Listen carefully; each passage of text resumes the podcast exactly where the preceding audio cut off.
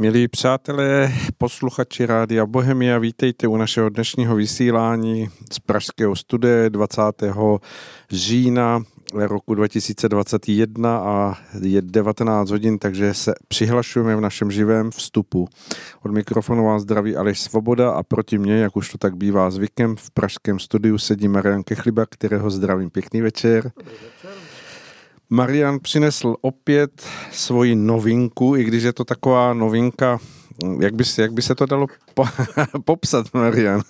To nejlepší z blogu kechlibar.net, takže kdo znáte skvělé svěží postřehy Mariana z období 2015 až 2020, je tady opravdu vybrané to nejlepší, jsou to ty top nejlepší, dá se říct. Ono je jako dost těžké posoudit, co je nejlepší, jo? tak jsem vybíral věci, které vzbudily, řekněme, největší diskuzi nebo kterých se, které považuji za nejvíc nadčasové.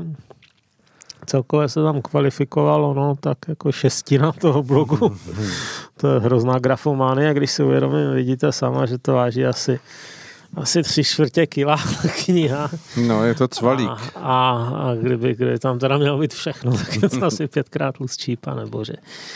Tak, tak eh, si člověk uvědomuje, že asi to možná trochu přehání, ale a dokud to lidi čtou, tak budu rád psát. No.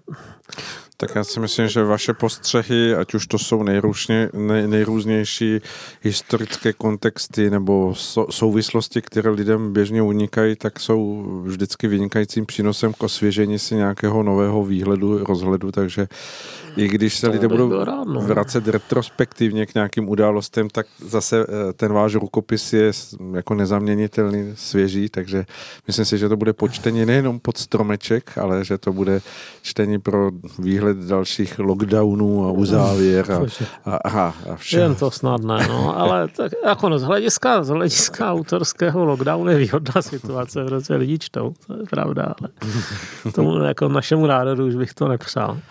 No asi no. žádnému. Knižky dorazily, no. Byl docela boj zajistit papír, naštěstí teda ten boj za mě svedla hlavně tiskárna, nakladatelství tiskárna teda, což jsou těšínské papírny, které tímto chválím. Hmm.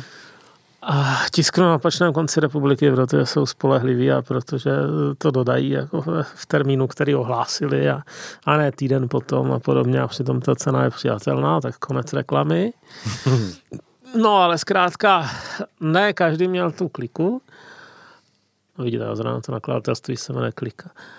A ne každý měl to štěstí a některé knihy nevídou opravdu, protože není papír v zemi, která je pokrytá ze třetiny, víc než třetiny lesy. Jejich sousedí mají pomalu ještě víc lesů, že? No, Rakousko, Slovensko, tak není papír. A tím pádem část knih na letošní Vánoce nevíde to je nejlepší ilustrace toho, jak rozkopnuté ty postcovidové procesy jsou. Já jsem byl svého času překvapen, když jsem držel v ruce jako cihlu A4 kancelářský a na tom byl napsal Made in Argentina. Jo. Prostě na opačné polokouli někdo přivez kancelářský papír z Argentiny a prodával ho tady v České republice v nějakém přetězci. To si úplně nedokážu vyložit. No tak z Argentiny teď toho jen tak nedovezete, když je lodí málo a podobně. No a nevím, jestli ještě jako nestíhají české, zbylé české fabriky zásobovat. No. Konec konců nebyl ani ten toaletní papír, že? Asi to jako se vším, že, že všechno to, co se dalo ještě před nedávnou dobou v tom systému levné pracovní síly pořizovat kdekoliv na druhém konci země koule, tak se v tuto chvíli nedostává. Ten, hoří na to svým způsobem všechny ty hm, hm, systémy just in time a podobně. Mm, takže k tomu se asi ještě dostaneme. Určitě no, se k tomu dostaneme. No. No. no tak, každopádně kniha teda vyšla, je to hardback, je tam nějakých těsně pod 80, já už jsem zapomněl, jaký je konečný součet příběhu. Ano, příběhu těch článků i s nějakými douškami, jak to vidím dnes, nepříliš teda, nepříliš rozsáhlými, aby to zase jako, bych nedubloval ten blok znovu, ale ano, tak jsem zvědav, kolik lidí si to pořídí, jestli to náhodou nebude černá díra v červených číslech.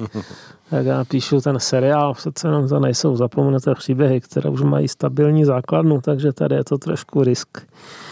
Ale tak eh, mohlo by to být, no aspoň, aby se to zaplatilo. Mm. Konec konců eh, budou Vánoce, tak třeba někdo dostane pod stromeček tady tohle tu cihličku. No je to taky ten dárek, který potěší, protože to je voňavá knížka s pevným hřbetem, to jsem mýval už jako dítě rád, takže já si myslím, že každý, kdo, kdo má jen trochu vztah eh, k té papírově tištěné knize, tak, tak se eh, určitě z vašeho díla potěší. Nejenom tím, že, že to jsou výborné texty a výborné úvahy, ale že je to opravdu zpracované kvalitně, tak věřím tomu, že to bude určitě ku radosti mnohým, mnohým vašim příznivcům a nejenom jim. Snad ano, no. Tak. Takže bloger a spisovatel Marian Kechliber a jsme na západní frontě Klid. Mariane, když se podíváme přes hranici do Německa, tak eh, stále se domlouvá a vypadá to, že se něco děje, nebo že hm, to víceméně jde těmi drahami, které se dali předvídat už, už před těmi 14 dny, kdy jsme spolu hovořili. Děje se to, co se dalo předvídat teda po těch volbách, bezprostředně před nimi to zase tak jasné nebylo, protože ty preference ukazovali na dost nejistou situaci, kdy se nám příklad netušilo, kolik teda nakonec sklidí CDU CSU, která byla v takovém správném volném pádu, mimochodem v něm pokračuje. Hmm. Současné preference CDU CSU jsou ještě menší, než kolik získali ve volbách. Kolem 19%, to je katastrofální hodnota. To Adenauer byl na to jenom zíral, myslel by si, že je to 91 a napsali to blbě. A myslíte, že voliči trestají za něco tu, tu stranu, nebo že to je jenom jakýsi samospát?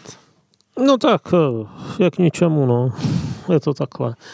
To je, sam, samospád je v podstatě dány tím, že to to ty, ty, ty, tam politická scéna, to je dosti, dosti konkurenční trh, že? Mm-hmm. Pohybuje se vám tam na něm několik výrazných teda institucí.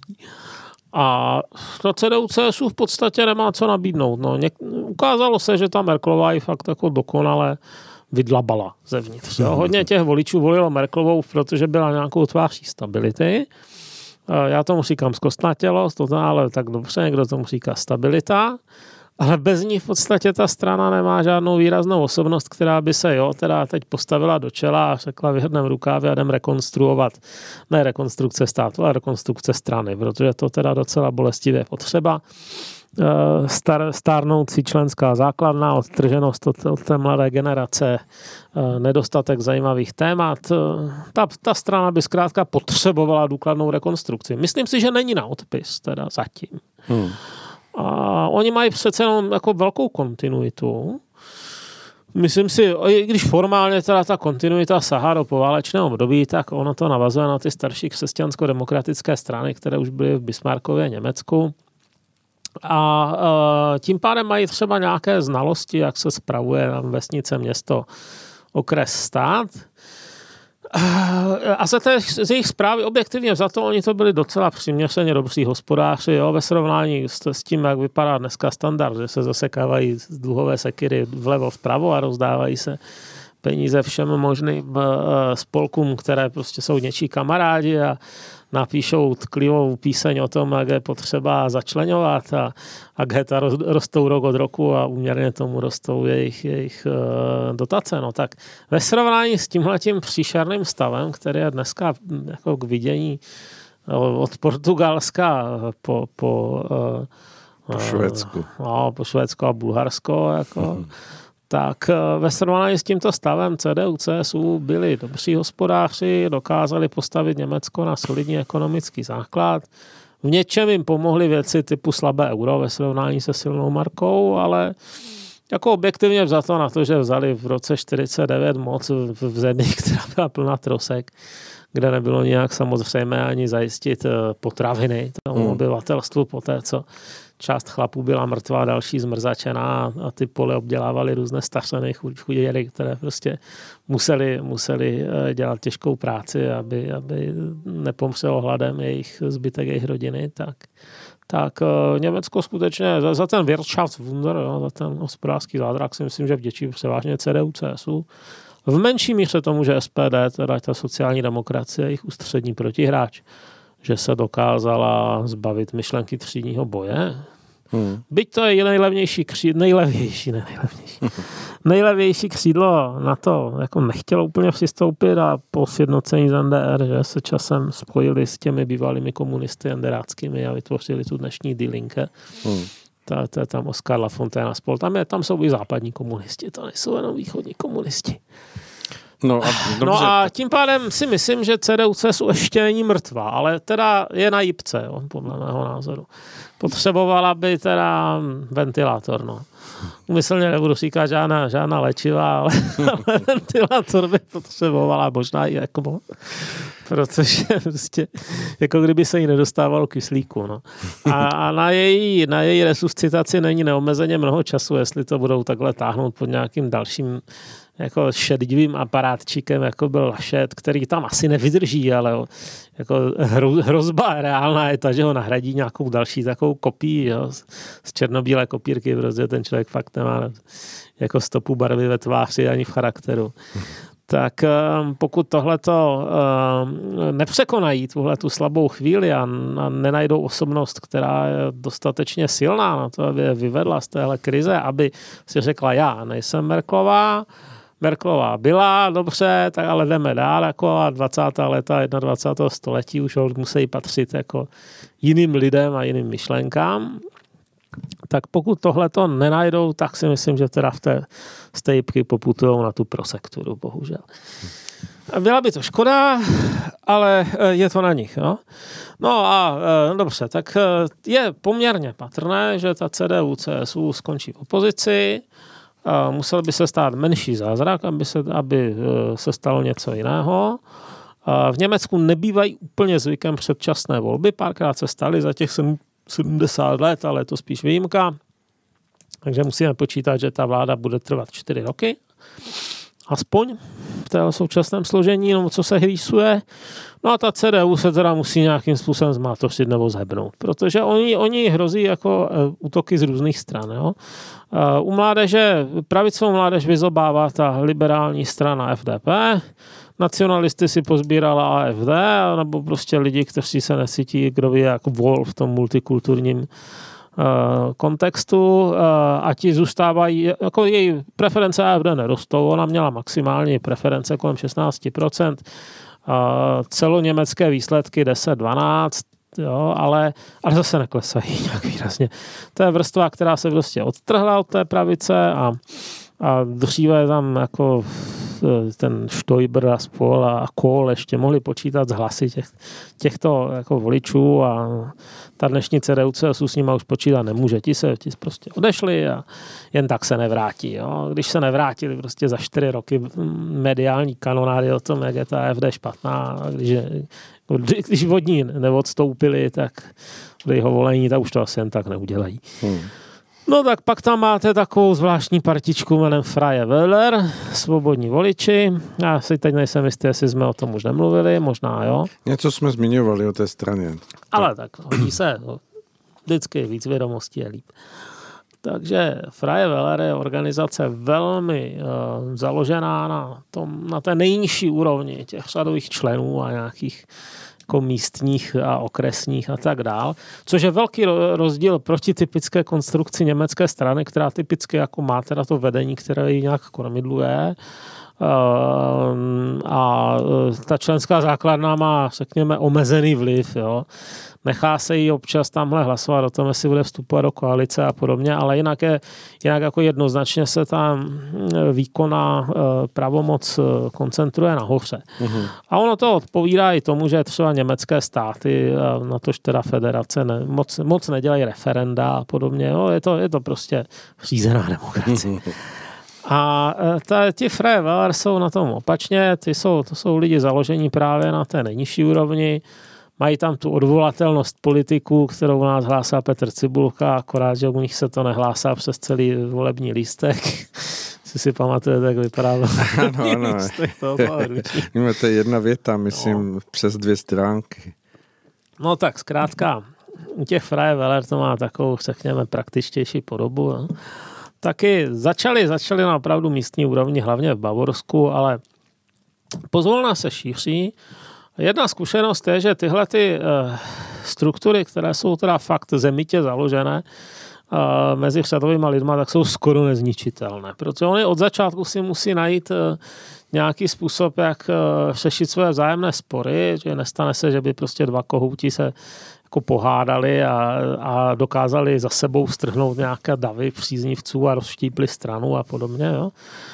A e, zároveň teda skandály začínají už na místní úrovni, takže zase si musí vyřešit tamhle, kdo postavil kravín z jakých peněz a, a případně ti lidi hned rezignují a tak dále, nebo jsou k tomu donuceni těmi členy.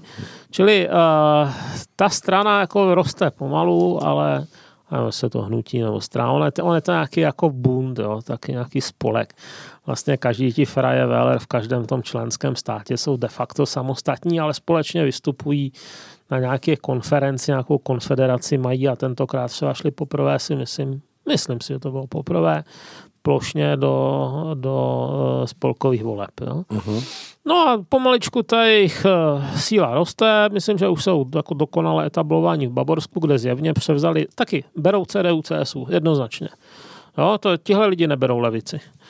To jsou, to jsou právě jako víc vesničani než městští, nebo maloměstští než velkoměstští a tohle byl tradiční štam Wählerschaft, jo, taková kmenová voličská eh, vrstva eh, CDU, CSU. No a pomaličku to teda přebírají ti Freie Weller, byť zatím to není dramatické. Nejvýraznější je to v tom Bavorsku, kde mají kolem 10%. A to už je asi třetina toho, co má ta CSU, takže ti už z toho začínají být samozřejmě adekvátně nervózní, ale co jim zbývá? Jo? Hmm.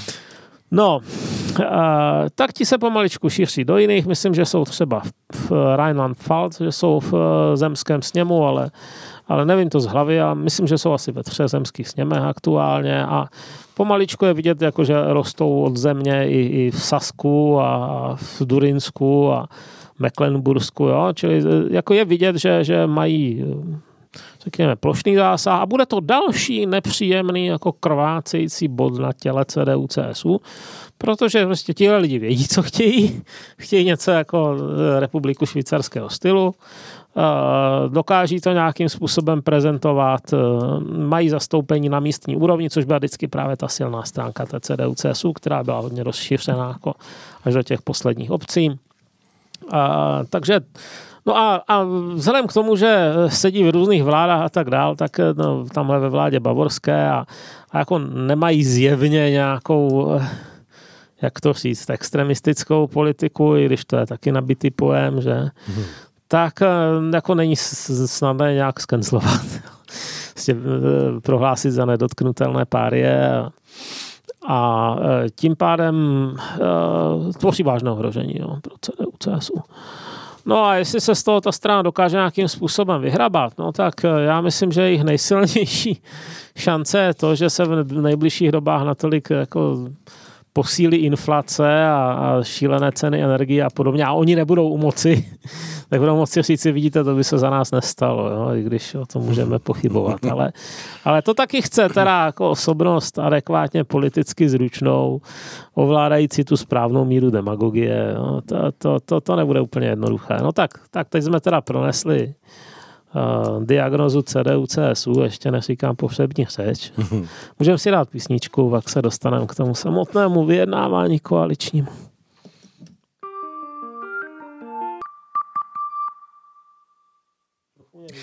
Tak, eh, dohrála nám skladba, kterou si Marian objednal a už jsme zase zpátky a povídáme o tom našem pokračování, jak se vyvíjí povolební situace. Mariane, v tom eh, německém sestavování tuším byl někde příslip, že by bylo dobré, kdyby se ta vláda poskládala do Eh, Vánoc eh, nebo do, do, do nějakého vánočního období. Eh, dá se říct, že se to děje, jako že se to opravdu poskládá, nebo že, že, že tam bude ještě nějaký, nějaký háček v tom? Myslím si, že v tom nebude háček.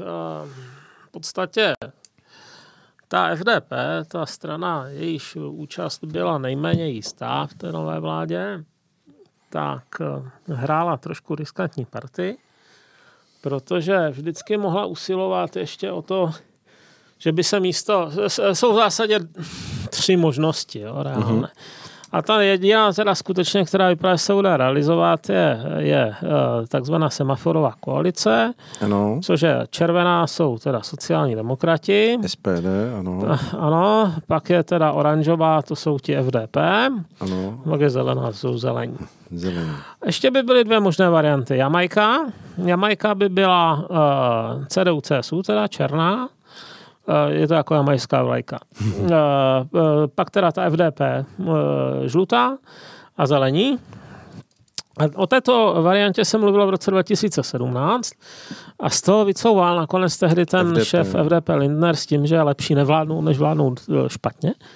Což eh, teda je věta, kterou bych doporučil k zapamatování. To, to málo kdo sekne a ještě méně lidí se tím dokáže řídit v případě potřeby.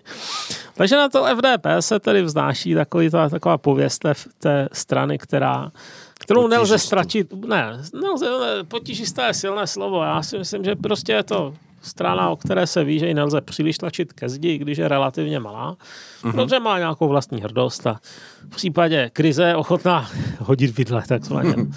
Jo, do, celé, do celého teda vyššího blaha. Mm-hmm. No a pak je teda byla třetí varianta, která, ze které je celé Německo unavené a to je taková ta velká koalice.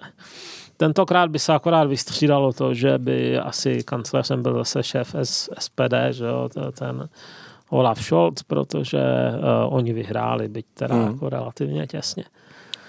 No ale jak říkám, je to unavené celé Německo. Sociální demokracii i, i samotné je to velmi nepopulární varianta, protože uh, mají pocit, že uh, je to poškodilo. Uh, já myslím si, že je docela oprávněný pocit. No, že ztratili trochu jako svoji tvář, eh, charakteristiku, stala se z nich prostě bezvýrazná středová strana bez jasného programu, taky takové to velké merklovské nic. Protože prostě s kým sedíte ve vládě, jeho rysy budete pozvolna přibí- přebírat a Merklovské rysy přebrala nejenom CDU, ale i SPD za to minulé období a, a před tím období, protože vládly dvě období ve velké koalici, že? A pak ještě na začátku si myslím, no prostě jako docela dlouho strávili v těch velkých koalicích. A tím pádem, tahle ta možnost skoro nebyla, ta Jamajka ta tak vysela jako alternativní možnost. No a třetí je teda ten semafor a, a ten semafor byl teda dojednán nakonec, že asi půjde první, tedy do, pokus, do stádia pokusu, ale v německé politice se moc nestává, že by teda dohodnutá koalice selhala, dejme tomu na individuálním hlasování poslanců, tam ta poslušnost v těch poslaneckých klubech je velká. Což by se nedalo říct třeba nutně o Itálii, jo, nebo, nebo takových eh, státech, ale, ale v, tom Německu je to předvídatelné, že dohodnou-li se teda špičky a podle toho, jaká strana to teda dělá, tak uh, tentokrát si myslím, že se všechny tři strany ptali svého členstva, jestli hm, teda souhlasí s, tou, s tím navrženým záměrem, tak myslím si, že všichni to odsouhlasili. Takže ta, ten semafor skoro určitě bude. Hmm. A, no a samozřejmě tam byla spousta takových zá, jako zádrhelů. Tak já ani nevím v podstatě, odkud začít. Tak asi zkusme nějaké ty úplně nejdůležitější, které třeba jsou pro posluchače i srozumitelné z hlediska té znalosti politiky, jenom nějakým nástřelem, co se může v Německu skutečně stát a co třeba tady u nás v Čechách ne.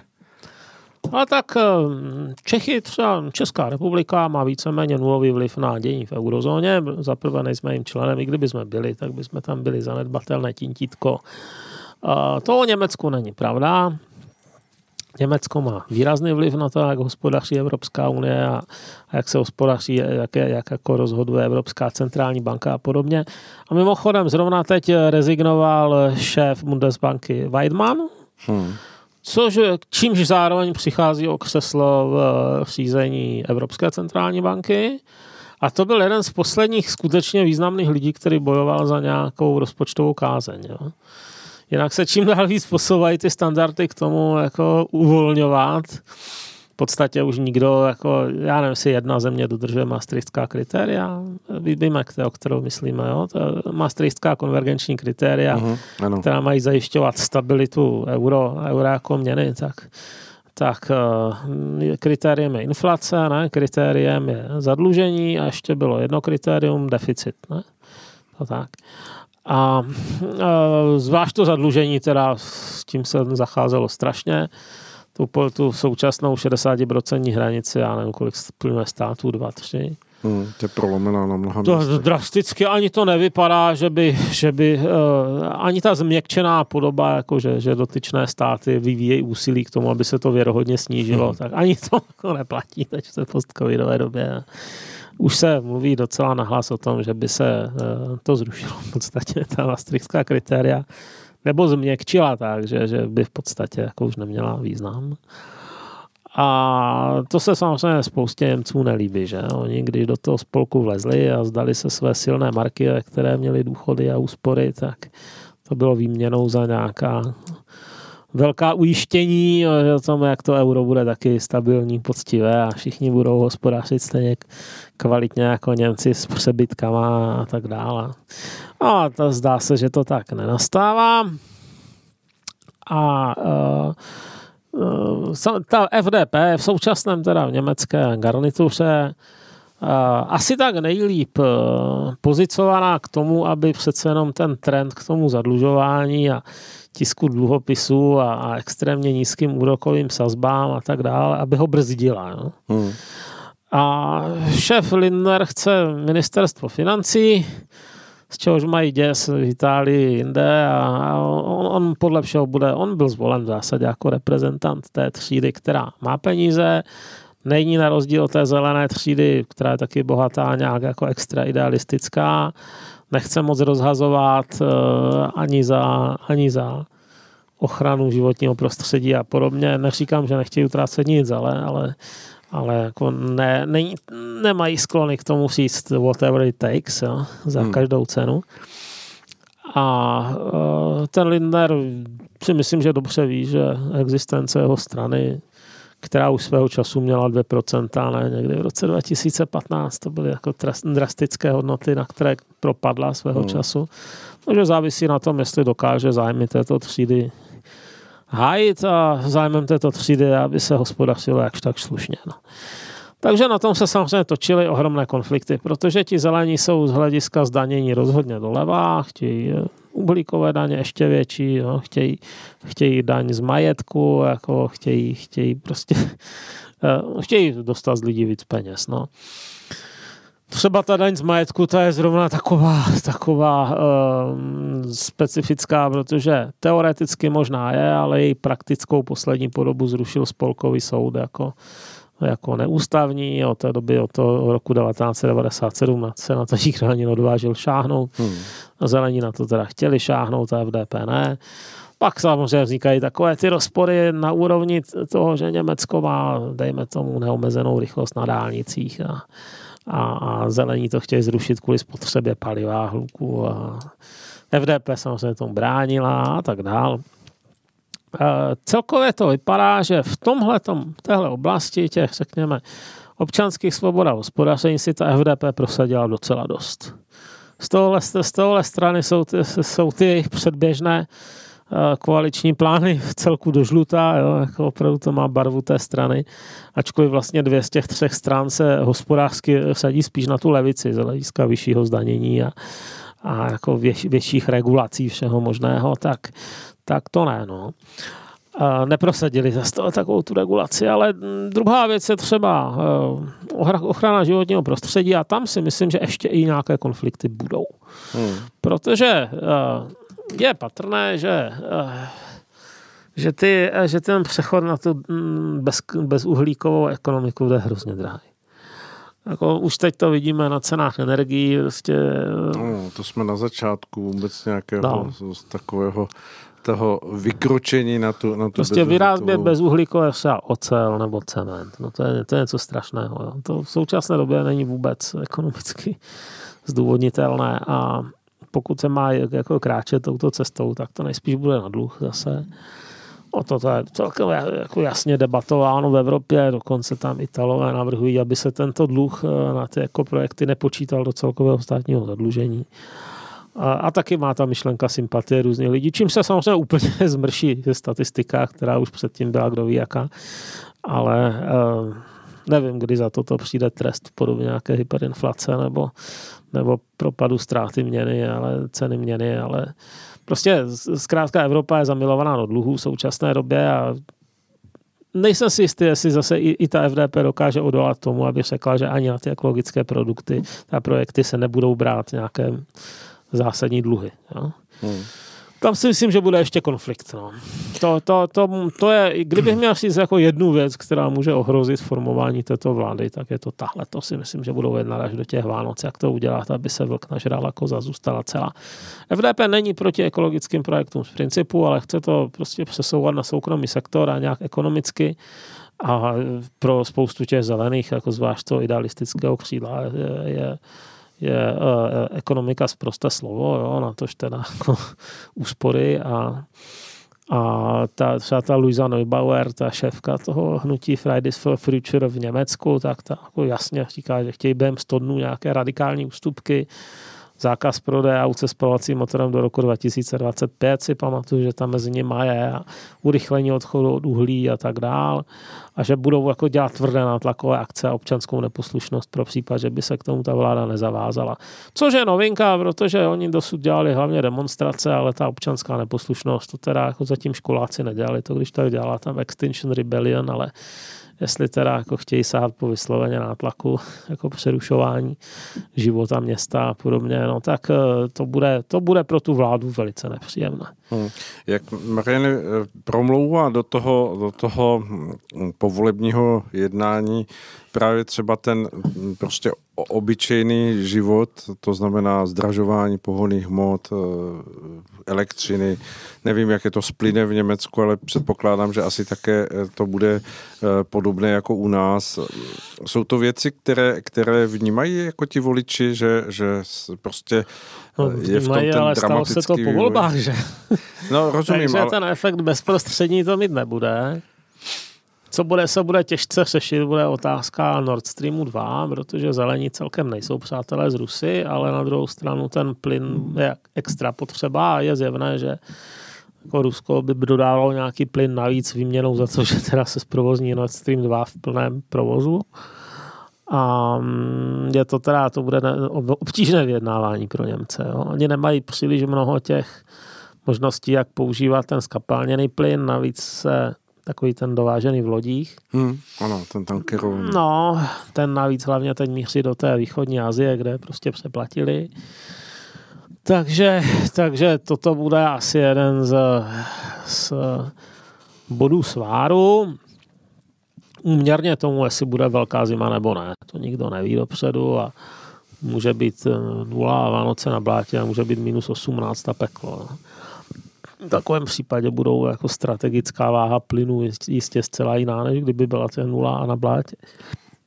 A, a ještě bych teda chtěl dotknout migrační a asilovou politiku a tam si myslím, že pro nás nejsou žádné dobré zprávy. Hmm. Všechny, ty, všechny ty tři strany jsou eh, z různých důvodů naladěné na její určité změkčování, jo? že třeba jako nebudou udělovat azyl v širším rozsahu, ale budou poskytovat možnosti odmítnutým azylantům, aby si přece našli práci a zůstali tam legálně a zjednodušili si získání občanství a zjednodušili si a, a naopak, že i lidi, kteří dostanou jenom doplňkovou ochranu, takže budou mít širší nárok na slučování rodin a, a, a nedoprovázení mladiství, že budou mít nárok na dovoz svých sourozenců, jo, což je prostě úplně šílené. Prostě dorazí někdo z Afghánistánu s tím, že je mu 17,5, nikdo mu neprokáže opak, tak to teda zaznamenají, že je mu 17,5 a přijde jeho 10 bratrů. No jo, oficiálně letadlem. To mě fakt znepokojivé, tady tenhle přístup. Tak doufám, že se, to, že ten zákon, jako, že se to nestane zákonem, že je to zatím jenom návrh, ale bohužel musíme počítat, že s tím, že jo, a to by pravděpodobně zase zesílilo ty migrační tlaky. Tak to jakmile, by bylo... to, jakmile se roznese, že když je vám 17 tak, a dorazíte sám, takže si můžete dovést všechny sourozence, tak to bude fakt špatný.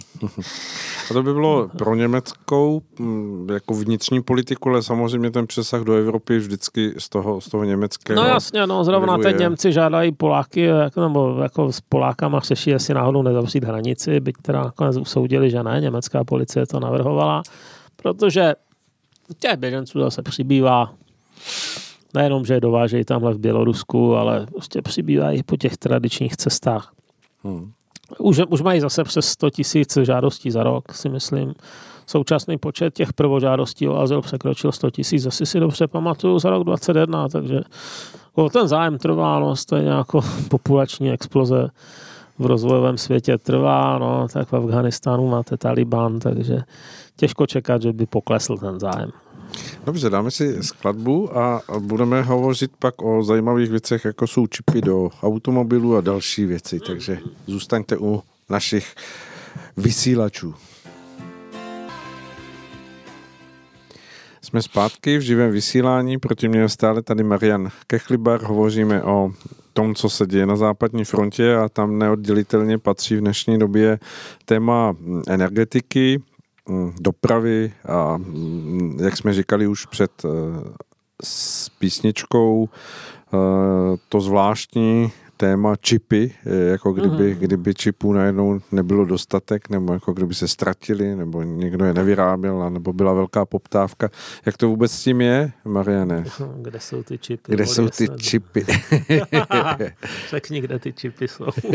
Co se s nimi mohlo stát?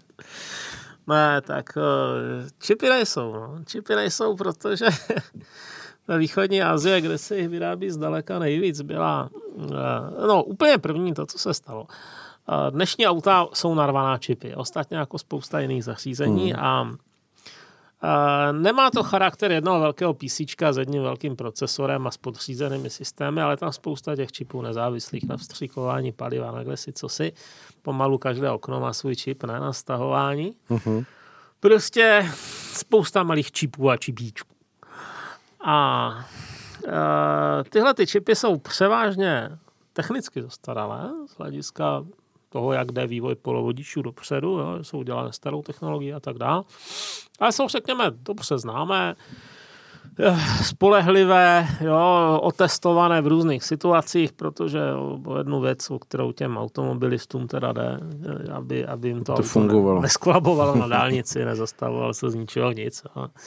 No, prostě musí se chovat předvídatelně v dešti, v horku, v krupobytí, eh, v dopravní zácpě a tím pádem, když už si jednou ta automobilka ten čip nějak otestuje v, v rámci daného modelu, tak se udrží několik let. Hmm. A mezi tím ten vývoj v těch, v těch polovodičích samozřejmě jde dál a jsou nové a nové generace, které ale ta automobilka nepoužívá, které se používají, dejme tomu, na těžbu bitcoinu, jo, což je velký, velký požírač v současné době čipů, protože bitcoin už stojí tuším 60 tisíc dolarů, to je neuvěřitelné. A, a nebo třeba na smartfony, jo, tak tamhle čip A1 od Apple, jako mimořádně výkonný a integrovaný a tak dále, ale jako u toho, u toho iPhoneu se smíříte s tím, že vám se jednou za měsíc zamrzne nebo něco takového. Jo? U toho auta se to nesmí stát. No nemělo by, aspoň ne v nějaké nebezpečné situaci. Takže um, tenhle rozpor znamená, že musí existovat nějaké starší fabriky, nebo fabriky, které jsou dedikovány k výrobě starších čipů. A uh, v podstatě už to dodává jenom těm automobilkám plus několika málo dalším nasazením v průmyslu, ale nikoli v teda IT průmyslu. Jo. Uh-huh, uh-huh. No a teď, e, to, co se stalo, bylo, že ty automobilky ve své aroganci, prostě když zjistili, že bude covid, tak usoudili, že poměrně správně teda usoudili, že bude dočasný propad produkce a poptávky po automobilech, tak zrušili svoje naobjednávané čipy. Uh-huh. No, to, co měli už naobjednávané u těch výrobců, tak eh, řekli, nepotřebujeme to, trhněte si nohou. To je takové typické jednání těch velkých firm, co si budeme povídat. A i když na to asi papírově měli právo, tak zkrátka ti výrobci se naštvali, dali přednost jiným k tomu ještě navíc jedna z těch fabrik vyhořela, pokud si dobře pamatuju. Ono už moc není na ty starší. A, a samozřejmě v situaci, kdy prostě nebyly zakázky, tak ji nikdo neobnovoval. Že? Proč? No tak teď, teď ti čipoví výrobci mají zakázek dost. Eh, automobilky zjistili, že by potřebovali zás. Ale mezi tím už třeba byla část těch linek, které přežily na ty starší čipy i rozmontovaná, protože už prostě je nikdo nechtěl. To, tak se ti výrobci přeorientovali v maximální míře na komunikační techniku, na počítačovou techniku. Protože poptávka při práci z domova byla velká, že chceme uh-huh. tablety, chceme kamery a tak dál. To všechno taky potřebuje čipy, potřebuje to ty čipy těch novějších generací, no tak vyrábějí, vyrábějí ty novější generace a, a jsou plně vytížení. No. Otevírat nové továrny, nové linky je poměrně drahé. Ne, že plánuje se to, ale, ale je to drahé, vyžaduje to kvalifikované lidi, vyžaduje to dobrý zdroj křemíků, jiných chemikálií, které se používají při těch výrobních procesech. No a ještě navíc, jako aby to nebylo málo, tak um, jedna věc je ten čip vyrobit, druhá věc je to vyřezat teda jako z toho, z toho uh, křemíku, když je to už jednou připravené tou uh, litografií, zapouzdrat do nějakého toho pouzdra ochranného, otestovat, že to teda splňuje jo, quality, quality assurance, prostě opravdu to vystavit zátěži a, a jestli to spočítá správně, teda jedna plus jedna a tak dál. A to se jako let kdy dělá jinde než v té fabrice. Když dejme tomu TSMC, Taiwanese Semiconductor Corporation, ne, asi největší výrobce čipů na světě, tak oni tohle to posílají třeba do Větnamu nebo do Malajzie. Mm-hmm. Jo, jako zalitografují si to tam tou, tou EUV technikou, je to hotové na těch, na těch uh, velkých plátech křemíku, uh, ale někdo jiný, někdo jinde, v jiném, v jiném zemi to prostě vyřeže, zapouzdří, otestuje a připraví k finální expedici. No a zrovna třeba Malajzie měla docela velké problémy s covidem a, a zavírala fabriky a tak dále, takže další výpadky, jo, hmm. i, i u těch čipů špičkových. Takže prostě čipy nejsou. A nějakou dobu ještě nebudou. Uh, zaznamenal jsem teď, že si do Volkswagenu do nějaké porady přizvali Ilona Maska, prosím. Jo. Mm-hmm. Elon Musk, co by uh, majoritní majitel Tesly, nemilím se, je stále majoritní, tak uh, Tesla je jedna z mála firm, která si ty čipy aspoň navrhuje. Většina těch automobilek řekne, musí to splňovat to a to, nějaké jako modul, nějaké testy ale tím, jak tam přesně ty breberky běhají jo, a kde jaký, jaký uh, podobvod a, a kde, kde jaká logická brána a tak dále, tím se nezabývají, to není jejich obor. Jo, je jenom mhm. zajímá, aby aby to dělalo to, Aby co to chtějí. otevíralo dveře, zavíralo dveře a tak dále, ale nezajímá, jak to funguje uvnitř. Z toho hlediska je to pro ně černá skřínka, takže oni to poptávají po nějakých svých dodavatelích, aby jim doručili tyhle čipy a, a ti dodavatelé teprve řeší nějaké technické specifikace bližší, jako takové ty interní. No a mm, Tesla je jediný, kdo to teda umí dělat z těch velkých automobilů, kdo si to umí navrhnout opravdu až na tu úroveň, že to pak jde do té PC. Mm-hmm. No, to je foundry, no, to je, no, se tomu říká foundry většinou anglicky, eh, těm velkovýrobnám, těm čipů. A toto asi, toto je jejich know-how je podle všeho docela cené a já teda usuzuju, a teď říkám, že to moje spekulace, z toho, že Volkswagen teda se doprošuje Ilona Maska, eh, kterému, kterého se několika lety zhazovali, že je to jako nějaký eh, rádoby hoštapler, no. no tak si myslím, že, že, že existuje nějaký záměr u těch automobilů, jak si postavit teda vlastní čipovou fabriku. A nejsem si jistý, jestli to bude třeba jenom Volkswagenu nebo já nevím, pěti takových čip dohromady, protože oni mají všechny co ztratit. Jo. Tady je asi na místě vlastně odložit svoje, svoje rivality a konkurenci a zkusit teda nějak si, si společně zajistit ty dodávky. Jo. Volkswagen, Renault, uh, kde kdo. Ale i to nebude úplně jednoduchý proces. Postavit fabriku trvá, sehnat lidi trvá, některé z nich musíte vysloveně přetáhnout. Tak, jo? A zkuste přetáhnout ze Samsungu kvalitního inženýra. To není legrace. Jo? Samsung umí dobré čipy, ale, ale převážně tam dělají jeho Korejci, je to v Jižní Koreji, jiná kultura. Zkuste takového člověka dostat do Německa. Já nevím, jestli se vám to povede. Jednoho možná, jo? sto ne. Hmm. Takže bude to složitý proces eh, obnovování té čipové výroby na jiných kontinentech. Pravděpodobně dojde k nějakým blbě alokovaným investicím, protože toto je částečně řízené vládně, že jako Evropská unie i Spojené státy chtějí mít čipové fabriky na svém území, budou to nějakým způsobem dotovat eh, nebo podporovat, ale zároveň do toho budou strkat asi prsty jako politici do, do ekonomiky, to vždycky dopadá skvěle. A, a, a já si osobně myslím, že ta čipová nouze bude trvat ještě nejméně rok. Hmm. No, a co to udělá teda s života schopností tady Škodovky, to, To si ani nechci představovat. To, to, to může mít pro nás velice drastické důsledky ekonomické. Tady ty uh, výrobny aut jsou významné a je na ně navázána spousta firm. Byl bych radši, kdyby to tak nebylo, ale nevidím úplně, nevidím způsob, jakým by se dali přesvědčit jako ty současné velké čipové firmy, aby začaly zase chrlit tady tyhle ty eh, zastaralé čipy. protože za jejich hlediska to nevýhodná investice. Oni jednak přestali věřit tomu autoprůmyslu po, po zrušení takových velkých objednávek. To si rozmyslíte, než vlezete znovu do obchodního vztahu s takovým odběratelem. Zisky mají, nemají to zapotřebí. Jo. Nebude se to jednoduše nahrazovat, ta, ta vypadlá kapacita.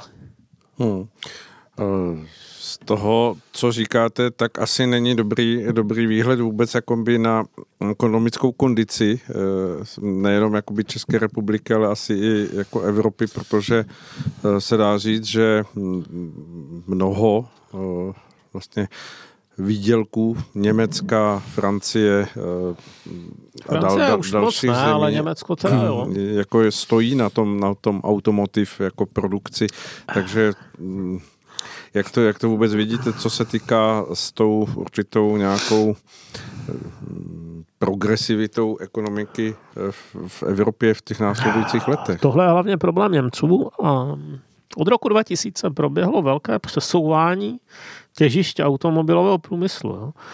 Francie nevyráběla, myslím, nikdy úplně tolik vozů, co Německo, ale byla v podobné kategorii a teď si myslím, že to jsou dva čtvrtina, hmm. pětina, strašně málo tak samo byl dost, eh, dost zachází na úbytě italský automobilový průmysl. Existuje, ale není to ta síla, co to bývala. A to Německo jim převzalo trhy. No, ty, ty němečtí výrobci. A myslím, že když se podíváte do top 10 německých firm, tak jako jistotou si vybavuju jenom jednu, která není automobilová, což, což je uh, Bauer, chemická. Mm-hmm, ano chemický konglomerát. A jinak si myslím, že tam převážně se vyskytují na, tom, na té špičce že, že příčku buď automobilky, nebo, nebo firmy, které dodávají automobilkám, jako Bosch. No. No, významo, významně. Jo. Bosch samozřejmě vyrábí kde jako vrtačku, ale, ale tě, ta, ty autogiganti jsou jeho významným odběratelem. A takovýhle výpadek v zásobování prostě nebude jednoduchý ani pro ty Němce. Bude to znamenat sníženou eh, výrobu, snížené exporty. Přitom Němci v minulosti teda dělali hodně pro to, aby, aby ochránili své exporty. Vzpomínám si například na to, že když začala Čína vyrábět levně solární panely, což bylo asi dotované, jo, dumping, uh-huh. tak francouzi a spole chtěli vlastně vytěsnit z toho trhu evropského nějakými trestný mycly a Němci tomu zabránili, protože nechtěli ohrožovat vývoz svých aut do Číny. Skočilo to tak, že teda v Evropě se de facto nevyrábějí solární panely, respektive strašně málo. No, že v podstatě ti Číňani jako ovládli ten trh a, a z těch německých plánů na to, jak oni budou tím lídrem v těch obnovitelných technologiích v oblasti soláru nic nebylo. To musí dovážet sami, ale udělali to proto, aby ochránili svoje automobilové trhy. No. A teď je otázka, jestli budou mít vůbec co na ty trhy dodávat a v jakém množství. Hmm. Takže to bude jako nezanedbatelný otřes a, a jsem zvědav, jak se s tím ty firmy poradí a zda budou vyžadovat nějakou státní pomoc a podobně. Čekal by, že budou. Není všechno to, Mariane, co se tady bavíme teď eh, s tím pokašláváním a možná jako klopítáním té ekonomiky eh, důvodem k radosti všech těch eh, grét a podobně, které prostě v tom mohou vidět to, že prostě ten systém, který tady ničí tu planetu, tak se svým způsobem sám jako sebe destruuje. Víte, ono, pouliční hnutí může skončit jiným pouličním hnutím. Žluté vesty jsou antigreta v podstatě. Hmm. A uh, oni oslábli, že byť jako ta vzpomínka na ně přetrvá ve Francii, například si myslím, že francouzi prostě nebudou zavádět nějaké speciální daně na, na, na, na naftu jen tak.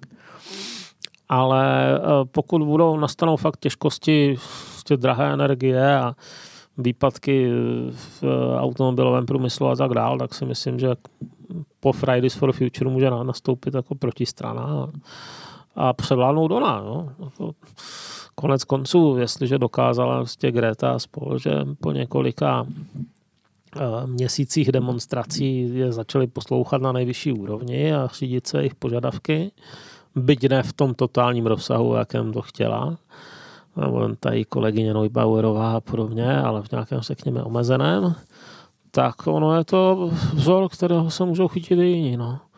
Ty, ty žluté vesty taky už dokázali, že prostě vyvoláním pouličního chaosu se dokáží zrušit již zavedené daně a podobně. Takže, takže já si myslím, že pokud bude obyvatelstvo dostatečně překvapeno tím, co se děje, tak, takže se může stát, že, že se bude některé ty věci brát zpět. No. Hmm. Teď to myslím i z toho hlediska, že třeba uh, automobilka Škoda prohlásila, že uh, veškeré ty, ty uh,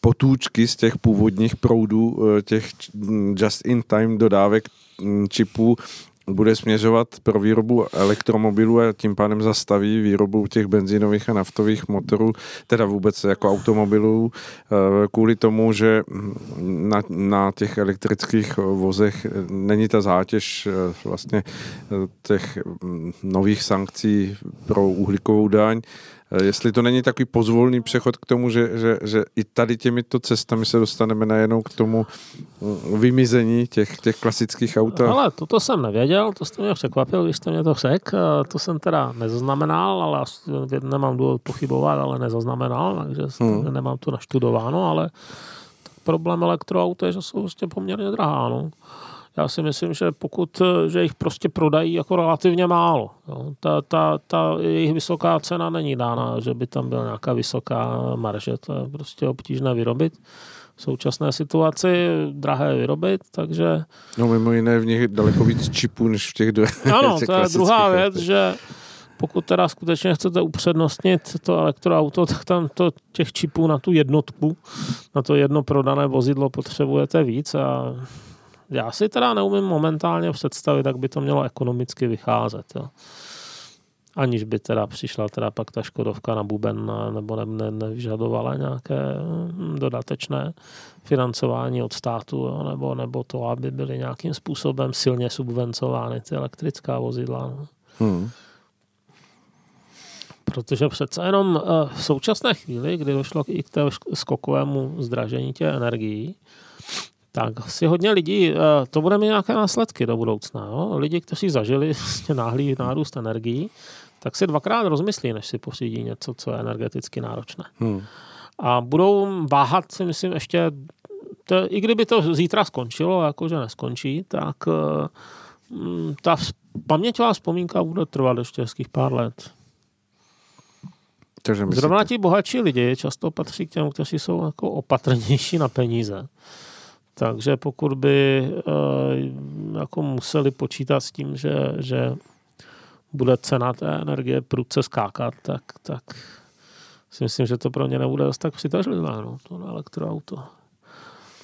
Takže... Ale jako do problému se mimochodem dostávají i dopravní podniky. Jo? To zrovna dneska hmm. vyšlo nás dopravy CZ nebo včera, že zkrátka jako metro, třeba takové žere elektriky jak hrom ale pokud se pohne její cena, tak je to pro ten, buď, buď by museli škrtat spoje, nebo dostávat nějaké větší dotace zase od toho města a to jim ho třeba nebude chtít dát. Že?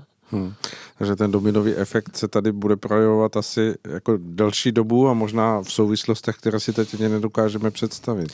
Já bych byl rád, kdyby to vedlo k trošku přehodnocení k vztahu k jaderné energii. Já si teda nemyslím, že že by ta budoucnost byla úplně v těch gigantických jaderných elektrárnách, které jsou drahé. Já si myslím, že ta budoucnost je spíš v těch malých modulárních elektrárnách, které jsou, dejme tomu, Dávno je umíme, jo? to, co je na tě, no my, já nevím, jestli my, ale tak na jaderných ponorkách se třeba běžně vyskytují. To nemůže být jaderná ponorka prostě omezenou, jo? omezenou velikost toho reaktoru, v podstatě schovatelného do, do většího kontejneru. Jo? Toto si myslím, že je daleko každá, každý ten jednotlivý kontejner by tak říkajíc byl méně zranitelný, méně nebezpečný v případě selhání. Eh, dalo by se, možná by se dali převážet za nějaké okolností, jo, no, kdybyste jo, potřebovali někde. Dá na prostě, trajekt za nákladní auto dá. No ano, jo, tak někde, dejme tomu, chcete založit, já nevím, hliníkárnu, no, tak tam přivezete pár kontejnerů, když je to náročné na elektřinu a pustíte místní mini jadernou elektrárnu. To si myslím, že má budoucnost. Takováhle jako rozptýlená síť jaderných drobných zdrojů. No. A e, třeba britský Rolls-Royce, což je firma, která kromě těch krásných aut vyrábí i, i e, právě vybavení třeba pro jaderné ponorky, včetně těch reaktorů, tak dělá experimenty teď s nima. A ta Británie ohlásila, že do toho bude investovat, že, že udělají nějaké, že mají nějakou pokusnou oblast ve Walesu, tam to budou jako nejdřív lokálně zásobovat a tak dále, že jejich cílem je mít takových reaktorů jako minimálně 16 e, v první fázi, 300 MW, jestli si dobře pamatuju, což není zas tak málo. A, a že časem by s tím mohli snad pokrýt jako veškerou spotřebu Spojeného království. Jo. Bude-li teda, se Skotsko nebo teda. A Uh, toto si teda myslím, že je nadějné, ale do, to, do toho nemusí přestat ti Němci taky jako vražet. A, a, a existuje nějaká iniciativa na evropské úrovni států, které, řekněme, chtějí tu renesanci té nukleární energie, ale zatím nepovažuji za jisté, zda se prosadí, nebo zda se prosadí v té té, řekněme, moderní podobě. Jo, a zda to nebude zase třeba jako pokus postavit několik obrovských elektráren, které přešvinou termín, jako tam finské Olkilu, to mimochodem stavěné francouzi. Hmm. A to by zase, zase naladilo ty lidi proti tomu. No. Hmm. Je jedna z věcí, která třeba tak vysí ve vzduchu, je, že do konce roku mají Němci odstavit tři jaderné elektrárny a Existuje i apel třeba německých vědců na to, aby se to nedělalo, ale v podstatě není jasné, kdo by to měl rozhodnout, jestli ještě ta odcházející vláda nebo ta, která ještě nedostala důvěru a není sestavená. Takže se obávám, že, to, že tyhle ty tři jaderky padnou teda úřednímu Šimlovi, i kdyby byla politická vůle jo, to prodloužit to jejich to je jich... Mě, mělo by to šanci projít ze strany zelených, jako v té vládě? Myslíte, že ne? Hm. Ale to, ti zelení jsou, řekněte jim slovo jádro a vidí Belzebuba, to je uh, strašně málo výjimek z tohohle pravidla. Hodně těch lidí není schopná ani rozeznat mezi jadernou energií, mírovou a jadernými zbraněmi. To jsou fanatici. Víte co, ono kdysi jako třeba Eh, se vyráběly opravdu v těch jaderných elektrárnách v Británii a v Americe se vyrábělo zbraňové plutonium, že? Takže ono to jako trošku propojené je, ale v Německu se samozřejmě nikdy jaderné zbraně nevyráběly. Hmm, ano. Tam jako nacistické Německo mělo nějaký zaostalý program, který nebyl blízko k cíli a poválečné Německo západní teda nikdy takovéhle úmysly nemělo se jaderně vyzbrojit. Byly tam přítomné jaderné zbraně spojenců, ale nikoli v Němců. A je to absurdní. No. Někde jsem četl takovou úvahu nad tím, že, že velká část těch příznivců zelených, zejména v Německu, pochází ze středních, eh, Spíš, středně, vyšších, sit, vyšších a středně situovaných rodin, kdy rodiče jim platí účty, třeba i na elektřinu, a že by hmm. bylo vystřízlivění to, kdyby si najednou tito mladí měli tu elektřinu platit ze svých kapes. Ale zelení jsou, když se udělá taková ten graf, kdy eh, viděl jsem ten graf eh, jako průzkumu voličstva, kde na jedné straně se brala hustota osídlení, čili uh-huh. jako od velkoměsta až po vesnici. vesnici, na druhé příjmová kategorie, tak zelení jsou prostě tě, ve vysokopříjmových, vysoce hustě osídlených oblastech. Centrum Mnichova a podobně. Jo? To jsou místa, která mají skvělé, bezměs mají dobrou životní úroveň, hromadnou dopravu pod nosem, v životě jim nehrozí nějaký, no, otázka, jestli do budoucnosti nebude, ale ne, nezažívají výpadky elektriky, nic takového. Tam, si, tam lze přijmout model, že jako elektřina v zásuvce je. A že jestli bude stát prostě 100 euro účet nebo 300, na to tolik nezáleží. No. no, tak samozřejmě ten zbytek Německa to asi tak jasně jednoznačně nevidí. Obecně průzkumy v mínění i v Evropě, i v Americe ukazují, že dokud se jenom abstraktně mluví o klimatických změnách, tak jsou lidi ochotní z velké, velké míře podpořit. A když se jich ptají, jestli jsou ochotní na to platit 10 tisíc euro ročně navíc, tak už teda prudce klesá ten zájem. Hmm. Myslím si, že v Americe, teda, kde, kde, kde ta ochota nejnižší, takže dokonce i 24 dolarů ročně považuje nadpoloviční většina Američanů, jestli si dobře pamatuju, za jako no-go. Hmm, už jako to nic není, to je pětistovka. Hmm. Hmm. No, tohle to, to se bavíme o podstatně větších částkách. No. No. Když by mělo dojít k elektrizaci hromadné dopravy z větrníku, teda ne, individuální dopravy z větrníku, to, to, to jsou podstatně větší částky na osobu ročně. Dobře, Mariane, dorazili jsme do, do cíle naší dnešní západní fronty a jak vidno, klid vůbec není a asi nebude. Eh, děkuji vám za váš vklad eh, do tohoto pořadu i do Rádia Bohemia. Eh, zeptám se jenom nesměle, můžeme se těšit příště, nebo Zatím máte... to tak vypadá, vypadá to no. tak? Dobře, Jestli tak bude výborně. elektrika. Jestli bude elektřina, dobře. Tak ještě jednou děkuji, Mariane.